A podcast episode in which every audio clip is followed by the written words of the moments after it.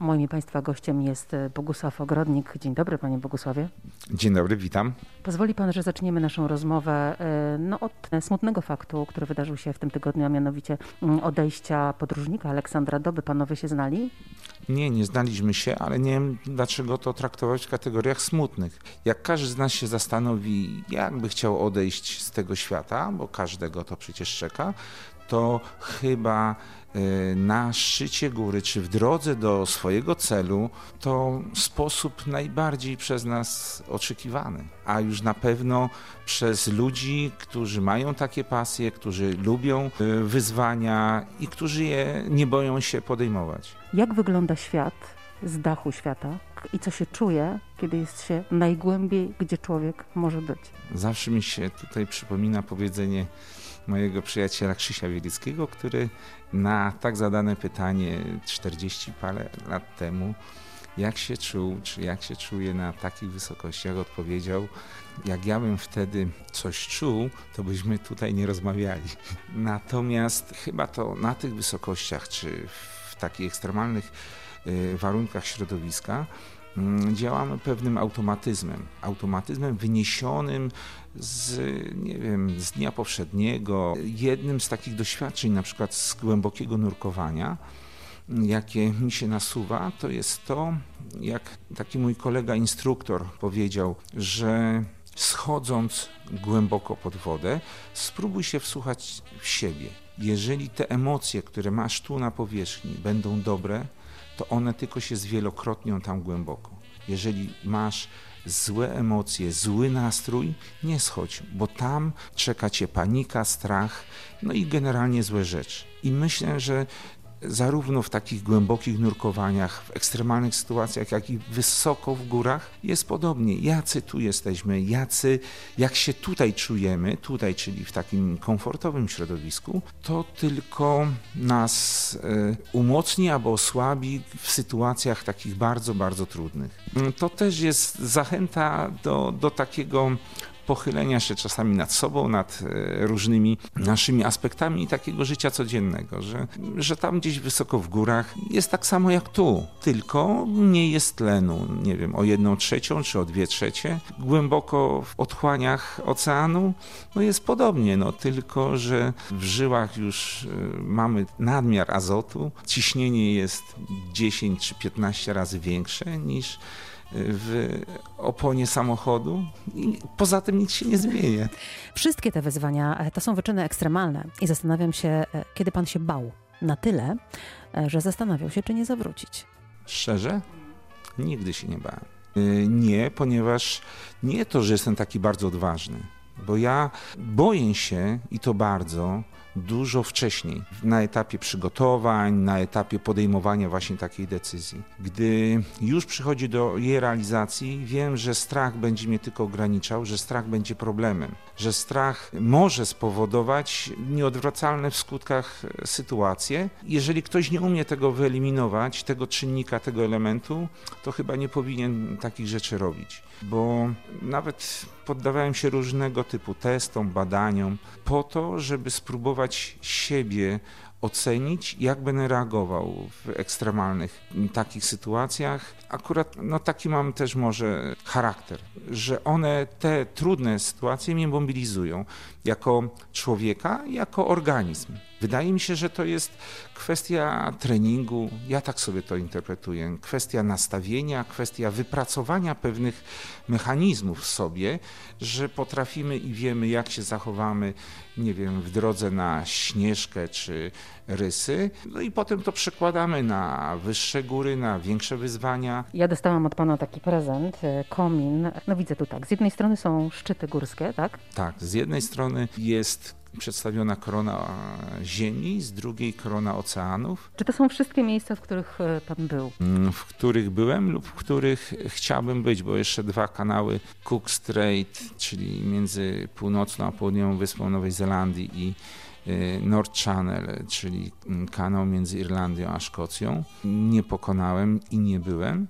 Natomiast z pozostałych już i byłem, i wiem, jak to jest. Z kanałem La Manche, który jest specyficzny, chociażby z tego powodu, że gdy płyniemy tam dziesięć, czy w moim przypadku dwadzieścia ponad godzin, dopływamy do brzegu Francji, gdzie natrafiamy na tak zwany wsteczny prąd. Jeżeli nie mamy w sobie rezerwy sił, żeby przyspieszyć właśnie na końcu, na kilometr czy dwa przed finiszem i metą, to nie dopłyniemy tam, bo tam jest taki prąd powracający z brzegu, że stojąc, ja pijąc tam dwa łyki, bo co pół godziny dostawałem jakieś tam picie z łódki, która mnie asekurowała, i co godzinę jedzenie, pytam się, jak jeszcze daleko? No jeszcze tylko dwa kilometry. Za pół godziny, jak blisko? No dwa i pół. Ja mówiłem, jak to? Przecież kurczę, płynąłem.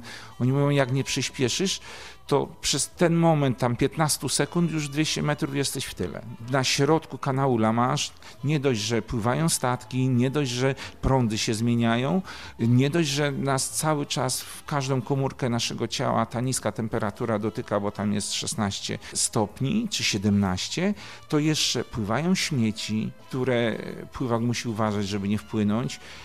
Ja trafiłem na jakieś stado węży, które, z których jeden mnie gdzieś tam ugryzł w palec i, i w nocy to jest bardzo nieprzyjemne i, i tylko słyszałem, płyń szybciej. Ja mówię, ale gdzie, bo pełno tu tych węży. Nie wiem do dzisiaj, co to było, ale cała masa rzeczy, no płynie coś pod nami, widzimy pod spodem, jak wielki cień się przesuwa, czy to łódź podwodna, czy to może orka albo jakiś wieloryb.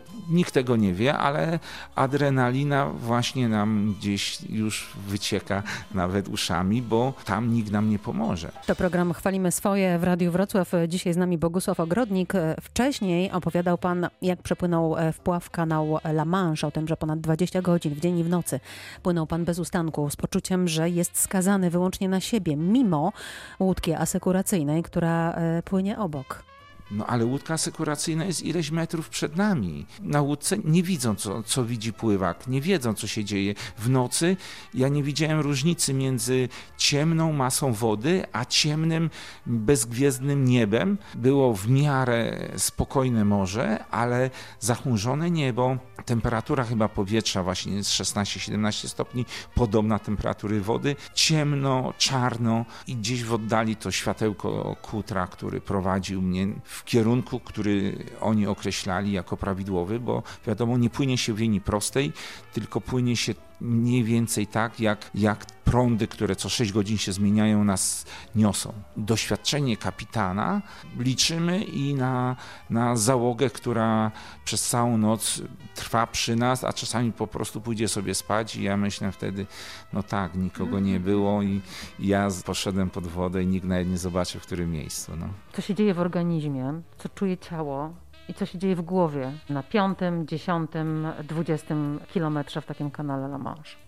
O ile na początku to jest to, to napięcie, stres i tak dalej, no wreszcie już jest finał całej masy przygotowań. Ja w dwa tysiące dziesiątym roku się zapisałem i termin otrzymałem na dwa tysiące piętnasty. Z racji tego, że jakieś miejsca rezerwowe się zwolniły, można powiedzieć, dostąpiłem zaszczytu dopuszczenia do sprawdzianu w dwa tysiące czternastym roku i pamiętam trzydziestego kwietnia, kiedy jeszcze woda w Dover miała tam, nie wiem, dziewięć dziesięć stopni, sto osób z całego świata przyjechało na tak zwane kwalifikacje, gdzie pan na dzień dobry powiedział, wiem, że jesteście z różnych nawet ciepłych bardzo krajów, ja byłem jedyny z Polski i wiem, że dla was woda o tej temperaturze może być trudna, no ale spróbujmy na początek nie pływać więcej niż półtorej godziny. No i to dla, nie wiem, Brazylijczyków czy tam tych z Australii musiało być szokiem, bo wiedzieliśmy, że, że ze stu osób tylko dwudziestu się zakwalifikuje. No i tak przez trzy dni, dwa razy dziennie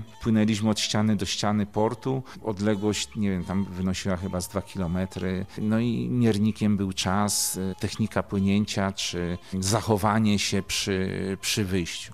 Kiedy jest się na prawie finiszu i ten organizm jest już tak niewyspany, niezregenerowany, co odmawia posłuszeństwa? Wiele rzeczy. Nie ma chyba mięśnia, o którym istnieniu byśmy wtedy nie wiedzieli. Miałem sytuację taką, że nam z pięciuset metrów do, do brzegu, no nie wiem, może trzysta, kiedy już wpływałem na bardzo płytką wodę, akurat jedna z meduz postanowiła przypomnieć o sobie i poparzyła mnie w nadgarstek ręki lewej i te ostatnie kilkaset metrów płynąłem z ręką w górze, bo wkładając ją do wody czułem piekący ból. Jakby to się stało gdzieś na środku kanału, to nie wiem, czy bym nie zrezygnował. To też pokazuje, że oprócz wstecznego prądu, oprócz jakichś węży, oprócz jakichś śmieci po drodze, no to jeszcze nawet zdarzenie, które mogło, a nie musiało mieć miejsca, też mnie dotknęło i to poparzenie było no, bardzo mocne.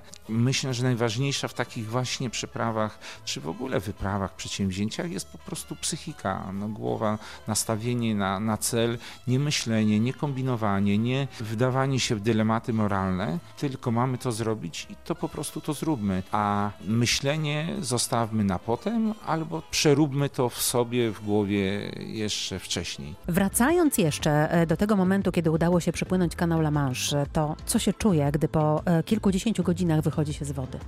No nie potrafiłem się cieszyć, bo to jest naprawdę duże zmęczenie i, i tylko tam chwilę dbałem o to, bo mi przypominano, żeby nie doszło do takiej sytuacji jak bodajże w dwa tysiące dziesiątym roku, gdzie dopływał czy dopłynął do brzegu Argentyńczyk bodajże, ale ludzie, którzy widzieli go jak wychodził z wody po stronie francuskiej, byli na tej plaży tak przerażeni jego stanem, że podbiegli i chcieli mu pomóc wyjść z wody, co jak wiemy kończy się dyskwalifikacją, bo pływak musi sam wejść do wody z suchego lądu i wyjść na brzeg o własnych siłach na suchy ląd. Jeżeli w tym czasie dotknie on elementu jakiegoś typu łódka, kajak, bądź też jego dotkną, czyli no nie wiem, ktoś mu poda rękę, trzymaj się stary, to jest dyskwalifikacja. Dwóch obserwatorów jest wyznaczanych przez organizację, którzy mają między innymi za zadanie dbanie o to, żeby pływak ani nie dotknął czegoś, ani jego nie dotknięto. Ja miałem to szczęście, że płynąłem z Pawłem Nowakiem. Parę lat wcześniej przepłynął kanał La Manche. On skoczył do wody i blisko płynąc właśnie dbał, żeby żaden z plażowiczy na drugiej stronie brzegu... Przecierał szlak i mówił nie podchodzić. No to jest, to jest ważny element, bo my już nie myślimy, my się już staramy tam tylko, nie wiem, wyczołgać z tej wody, bo ciało tyle godzin w poziomie. Nagle jak ma pionizować się, to ma problemy takie zwykłe, ortostatyczne i, i wydaje się, że prosta rzecz, no wyjście parę kroków staje się problemem. Ja nad jednym tylko tam myślałem, a mianowicie o tym, że, żeby podziękować mojej córce Marcie, bo ona w nocy w trudnych bardzo warunkach, kiedy ja już naprawdę żegnałem się z tym światem, ona wyszła na krawędź łódki i, i patrzyła w w otchłań tej ciemnej wody, w której ja tam walczyłem tylko z głową i sobie obiecałem, że skoro ona w nocy, w środku takiej trudnej nocy potrafi pamiętać i wychodzi chociażby, żeby mnie wesprzeć swoją osobą, to jako pierwszej osobie podziękuję za to. Gdy dopłynąłem z powrotem do Łodzi, gdy inni mnie tam witali, dziękowali, gratulowali, ja przeszedłem przez ten taki mały tłumik i doszedłem do małej postaci siedzącej w kącie, w rogu Łodzi, mówiąc: Marta, bardzo chciałem ci podziękować. Za co, tato? Ja mówię, no za to, że w nocy mnie tak swoją postawą, wyjściem tam na, na pokład podniosłaś na duchu. Ona mówi, tato, ale ja wyszłam wymiotować, a nie patrzeć za tobą. To było dla mnie dużym szokiem. Na koniec tej godziny programu Chwalimy Swoje w Radiu Wrocław. Dzisiaj z Bogusławem Ogrodnikiem. Chciałabym zapytać jeszcze o góry, o Himalaje. Może pan wymienić jeden z najtrudniejszych momentów podczas zdobywania najwyższej góry świata? To miało miejsce na etapie jeszcze zdobywania aklimatyzacji. Przechodziliśmy przez tak zwany icefall, gdzie w drodze... Czyli przez co? Przez takie masy połamanego lodu i lodowca, który załamuje się na u podnóża góry. Jest to miejsce bardzo niebezpieczne, zajmuje mniej więcej czas przejścia, to jest jeden dzień. Gdy przechodziliśmy tą trasą, z tych oderwanych, skalnych, lodowych raczej seraków uformował się w taką wielką wieżę. Nawet robiłem sobie przy nim zdjęcie. W nocy jeszcze budzi nas takie poruszenie w obozie. Okazuje się, że grupa pięciu szerków przechodziła koło tego samego seraka i ten serak się zawalił. Z tych pięciu osób trzy odnaleźliśmy, dwie już tam zostały na zawsze. I to była chwila gdzieś takiego, takiej też refleksji, że jak to wszystko jest ulotne, w jednej z chwil my w tym samym miejscu przeżywamy uniesienie, bo to ładne miejsce, bo to urokliwe, a w drugiej parę godzin później to miejsce jest miejscem tragedii. Tam jest taka chwila, kurczę, przecież parę godzin później to każdego z nas mogłoby czekać. Powiedział Bogusław Ogrodnik. Dziękuję bardzo. Dziękuję.